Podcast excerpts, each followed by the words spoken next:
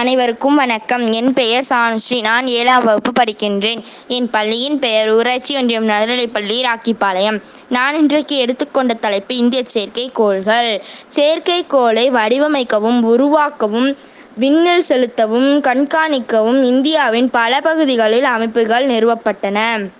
அந்த அமைப்புகள் உள்ள பிரதான இடங்கள் பெங்களூர் திருவனந்தபுரம் மகேந்திரகிரி ஸ்ரீஹரிகோட்டா காவலூர் ஹைதராபாத் அகமதாபாத் டெல்லி பம்பாய் நாவலூர் நாக்பூர் உதயப்பூர் ஜோத்பூர் பாலாஷோர் லக்னோ. நன்றி.